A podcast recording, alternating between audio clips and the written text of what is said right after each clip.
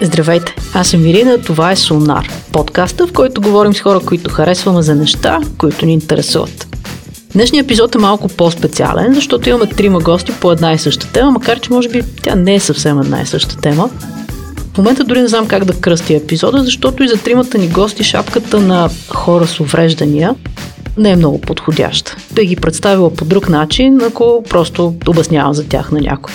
Обаче трябва да има тема и тази за хората с уврежданията ме занимава от известно време. И то е защото аз не ги виждам.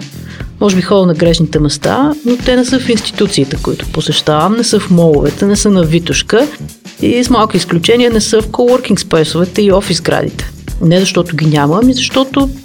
Ами всъщност и аз не знам защо и, и затова реших да питам. И затова е днешния епизод. Трима човека с три гледни точки.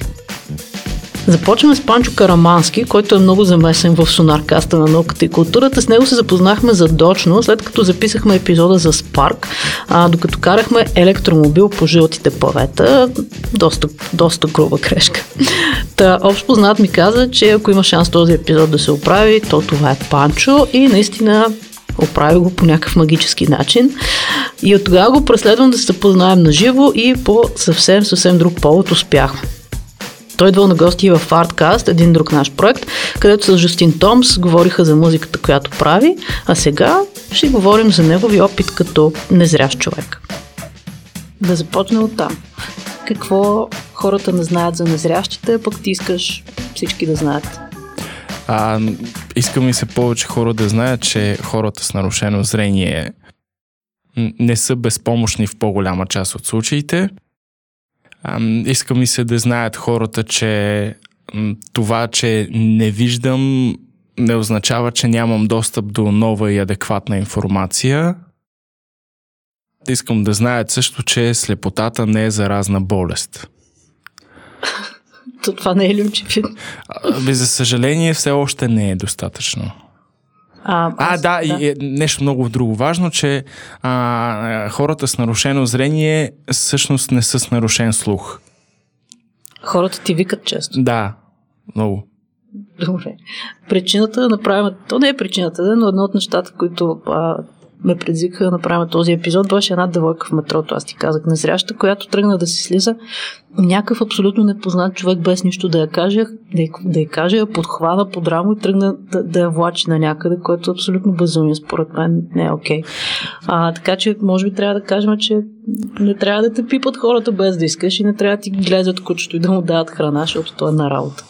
Да, да, това е със сигурност. Едно от най-безумните неща е, когато някой дойде и започне да ме дърпа на някъде и, и се сърди, когато му откажа помощта.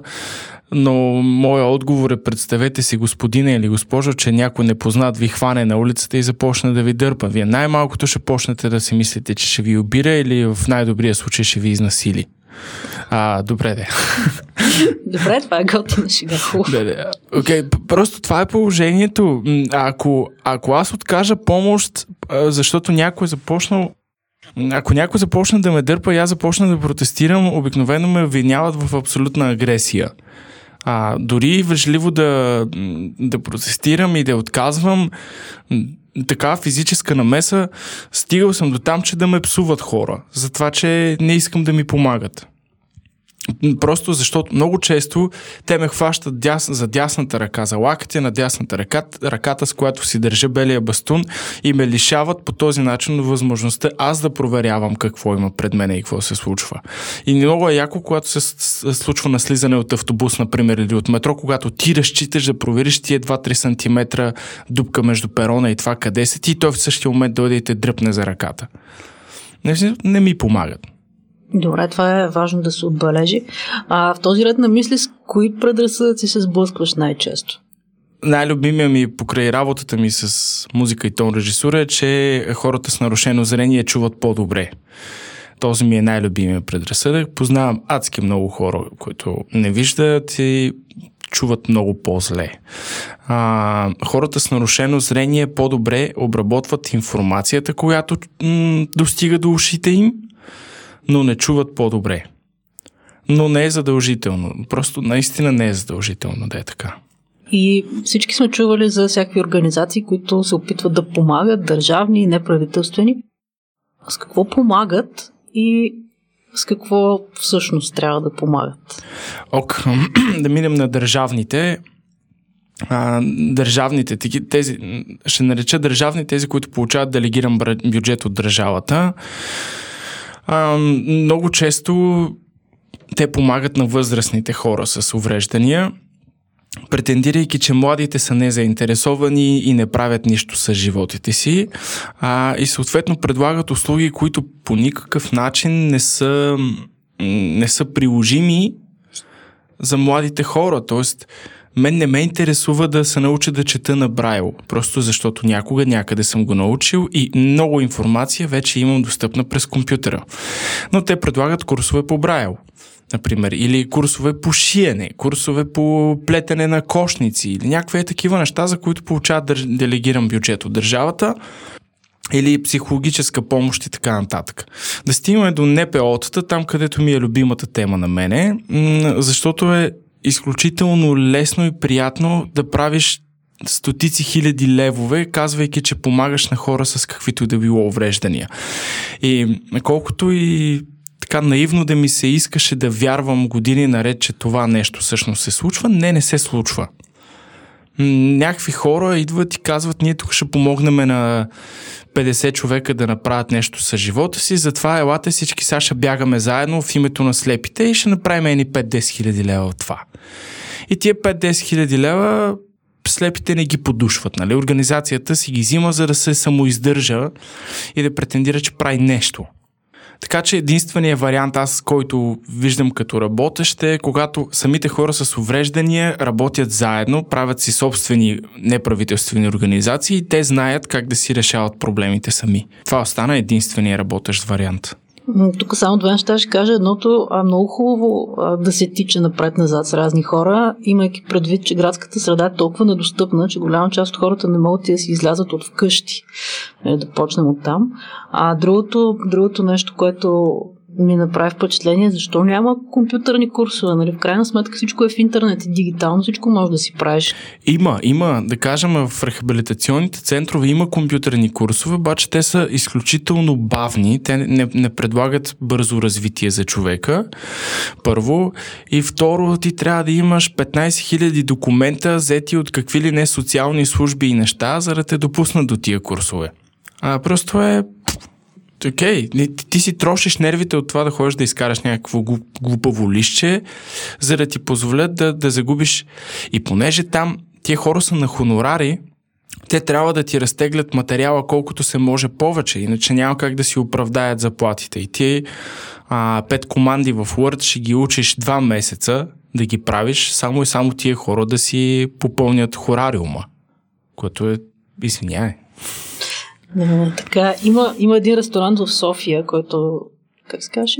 Тенебрис? Да, той е много готин. Всъщност, според мен, той прави много повече за запознаване на хората с а, света на незрящите, отколкото произволно избрана правителствена или неправителствена организация.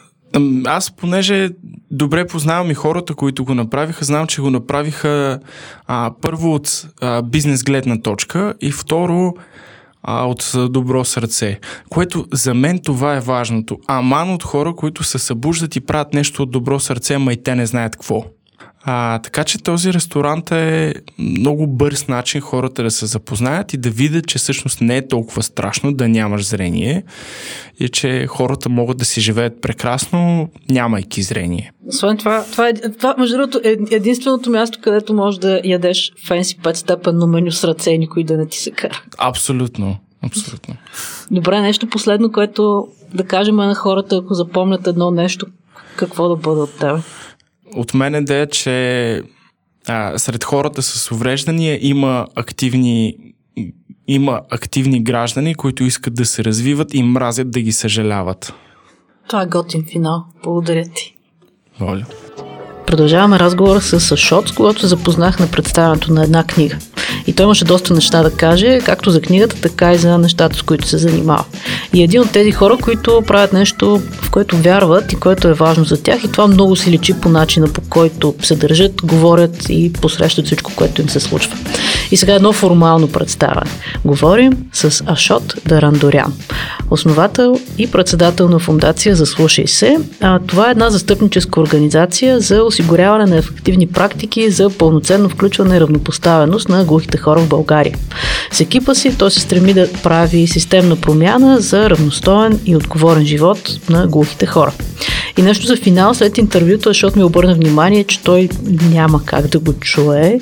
А, така че това ще е първия, няма да е последния, но това ще е първи епизод на Sonarcast, който ще бъде транскрибиран изцяло и ще бъде наличен за четене в нашата фейсбук страница. Ако искате да го споделите с някой, ще има а, линк в бележките на епизода.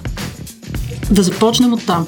Как да говорим за хората, които не чуват, за глухи, за глухонеми, за хора с увреждания. Коя е думата, с която искате да се обръщат към вас? На първо място, а, много добре знаем, че в България а, думата глух има негативен оттенък като цяло. И, но пък ние смятаме, точно хората от глухата общност, че се гордеем от това, че сме глухи хора. И вярваме, че чрез активно застъпничество ние може да променим нагласите спрямо думата глух. Смятаме, че не трябва да се използват думи като глухоням, защото глухите хора не са неми. Те или се изразяват чрез говорим език, или чрез жестов език. Това не ги прави неми. Те могат да изразят толкова много информация чрез тези два езика. Така че глухите хора не са неми. Немотата е съвсем едно друго състояние. Това е много устарял термин от годините, когато не е имало по никакъв начин работа с глухите хора. Поради тази причина те са били неми в миналото. В днешно време не е така. Също така ние не приемаме, че а, искаме да бъдем наричани хора с увреден слух. Поради простата причина, че само в наименованието се носи думата увреждане и това по-скоро а, носи много повече негатив, отколкото е също думата глух. И, и определено ние искаме да казваме, че сме глухи и слабо чуващи хора. А, глухите хора а, имат свой език, имат а, своя идентичност и принадлежат към една общност, която може да даде много на българското общество с това, което има като култура и като език. Тоест, не, не, не се смятаме толкова, че принадлежим просто към а, всички хора с увреждане, които трябва да получават една и а, подпомагаща политика която всъщност през годините а, ни е накарала да почнем да мислим, че ние също сме хора с увреждания. Но ние всъщност не сме хора с увреждания толкова, колкото хора, които просто не чуваме и не чувайки, просто трябва да се помисли как нашите специфични потребности да бъдат удовлетворени и да се създадат условия за това. Нечуващите хора могат да говорят жестов език и могат да говорят не знам как се казва, обикновен език, говорим език? Да. Okay. Значи жестовите езици, а, жестовите езици са една друга група от езици, които са всъщност а, езици, които не се чуват, но се виждат. И също това са пространствени 3D езици, чрез които а, глухите хора могат да се изразяват. Разбира се, и чуващите хора ги го учат този език, те по същия начин могат да се изразяват. Просто говоримите езици са една друга група езици и вече от, а, вече от немалко години, почти 15 години, има прията конвенция за правата на хората с увреждане, където в частност на глухите хора се говори активно за равнопоставеността на жестовите и на говоримите езици. Даже в, в рамките на Европейския съюз а, има голяма инициатива за поощряването, за постигането на равнопоставеност на тези две основни групи, а именно говоримите и жестовите езици. И всъщност чрез жестовия език глухите хора също могат да се учат. Супер. А, ти спомена за правителствени и неправителствени организации. А, знаем, че има множество организации, които помагат в кавички на глухите хора и на хората с увреждания в широк смисъл. Какво правят за да помагат и какво според теб трябва да направят, за да помогнат на твоята група реално? На първо място ние смятаме, че трябва да работим в посока за премахването на подпомагащите политики за глухите хора. А, не трябва да се смята, че глухите хора, за това, че не чуват, значи не могат. Това не е вярно. Това, че глухите хора не чуват, а, просто трябва да се създадат условия, така че те да бъдат пълноценно включени и приобщени в обществото. Аз ще кажа само няколко думи, а именно, че аз лично като председател и основател на фундация за слушай се, ние сме активен застъпник за осигуряването на пълноценно включване на глухите хора. Но това да, се случи, самите глухи хора трябва да го поискат. А за да го поискат, трябва да има среда, в която това да се случва. Тоест, всичко е въпрос на семейството, всичко е въпрос на образователната система, всичко е въпрос на това да се споделят възможности с глухите хора, така че те да ги грамнат и да повярват в себе си, че те всъщност могат да бъдат пълноценни граждани. Ако някой им казва, че всъщност за това, че сме глухи хора, а, не може да го свършим и някой друг ще свърши тази работа вместо нас, естествено, че в един момент ще се получи елемента на заучената безпомощност. И всъщност проблема не е в това, че сме глухи и това, че ползваме жестов език, а проблема е в отношението към нас, глухите хора, и липсата на култура за приобщаване и приемане на глухите хора, че те просто имат друг похват за възприемане на информацията около себе си, а именно чрез визуална култура, чрез а, жестов език, някои глухи хора могат да четат по устни, някои са слухопротезирани, а, но не трябва да се смята, че слухопротезирането е панасея. Слухопротезирането е само един а, допълнителен процес, който подкрепя а, глухите хора да могат да бъдат по-добре включени.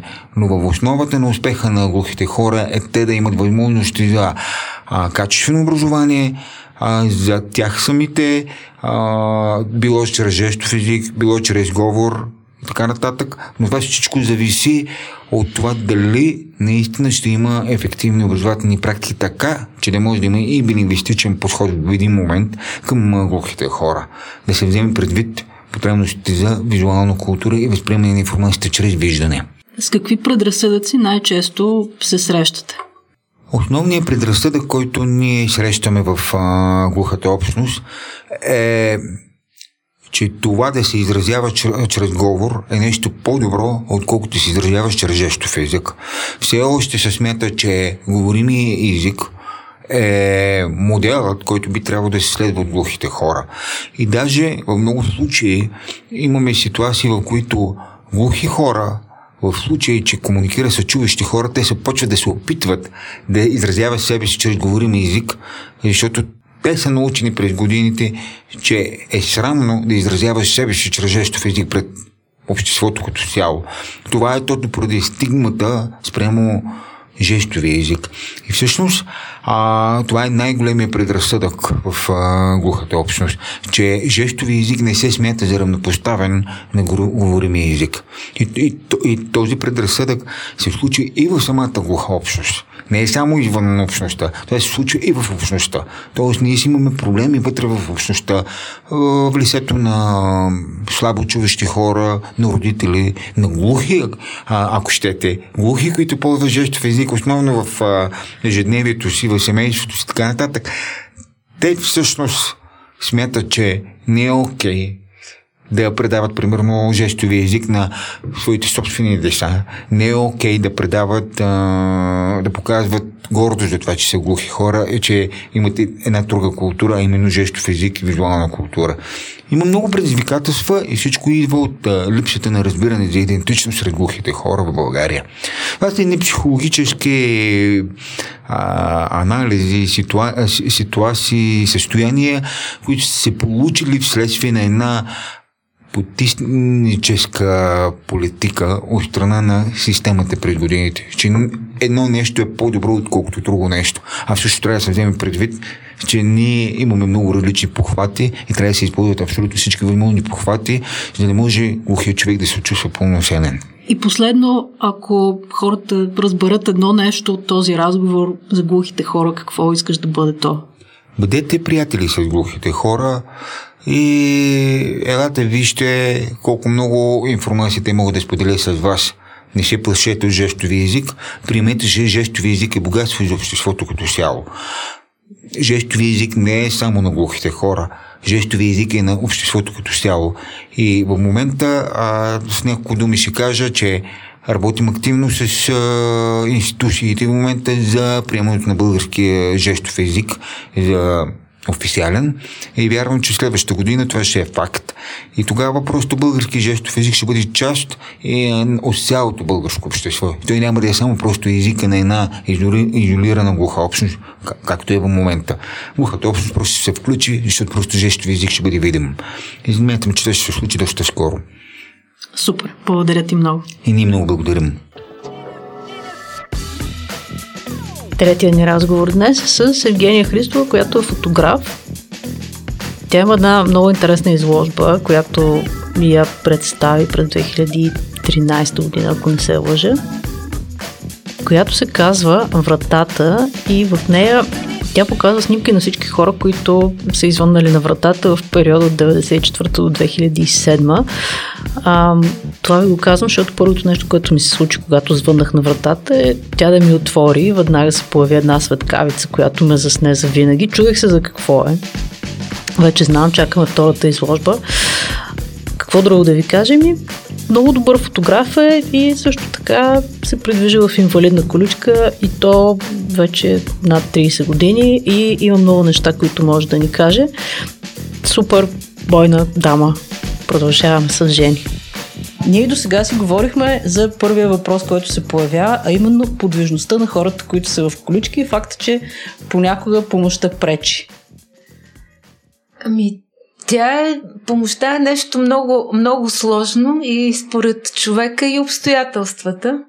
Но наистина в София има страшно много, аз статистически не знам какъв е броя на хората с увреждания или на инвалидни колички, но, но улиците те не се виждат и ги няма, защото просто средата ги отблъсква и ги изплюва. Ням, няма. Аз дори един път си направя. Въпреки.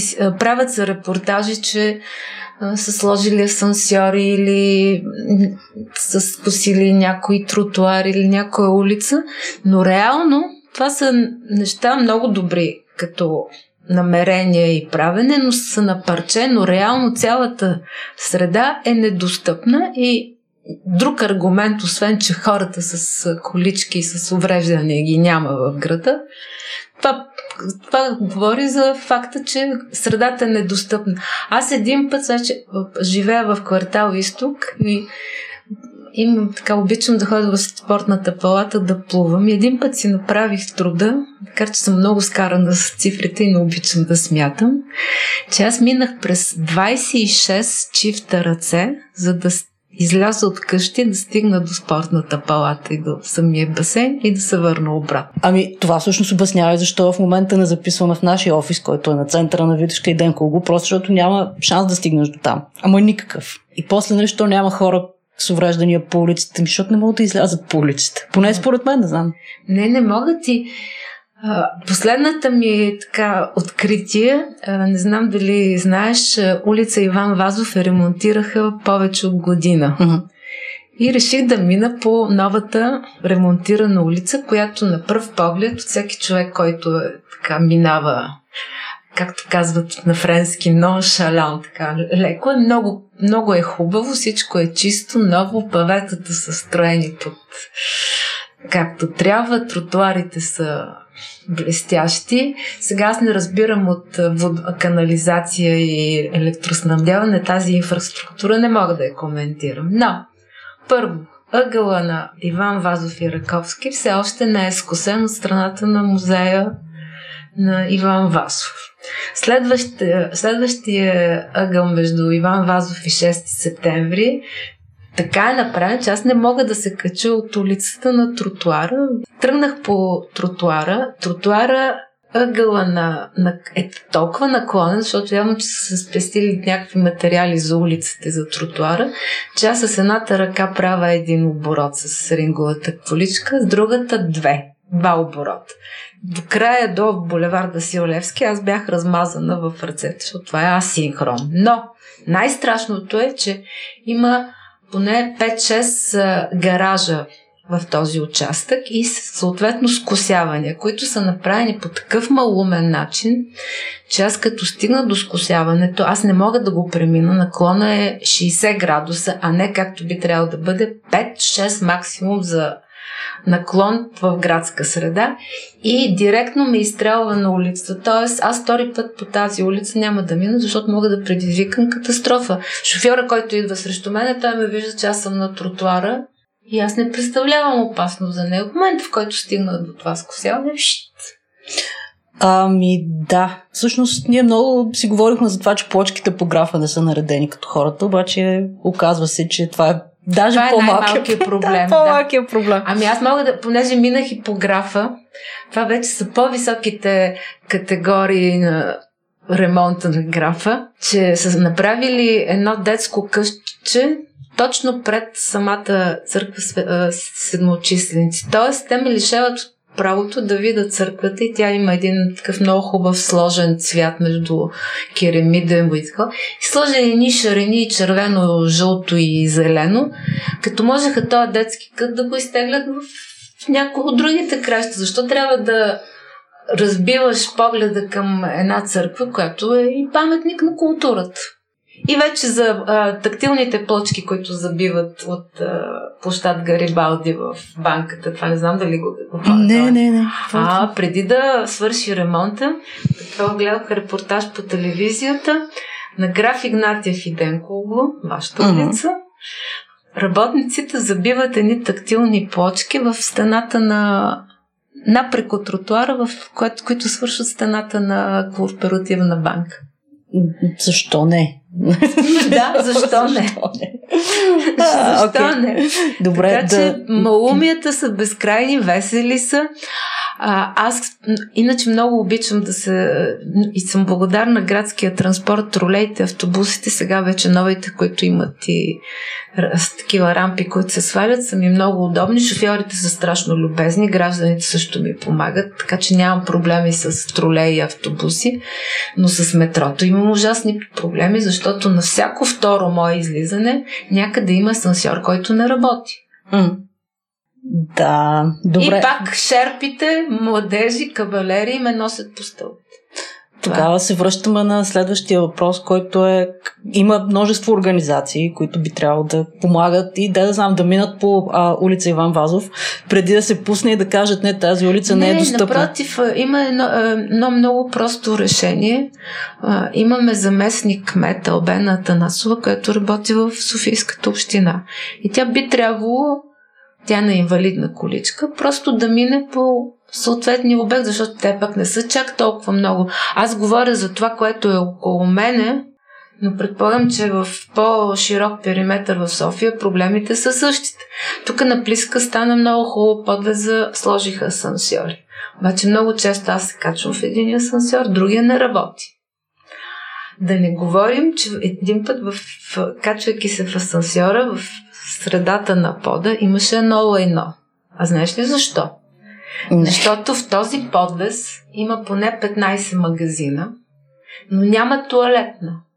Mm-hmm. А порно преди да, да го превърнат в подвес магазин, имаше туалетна. Защо се е затворили?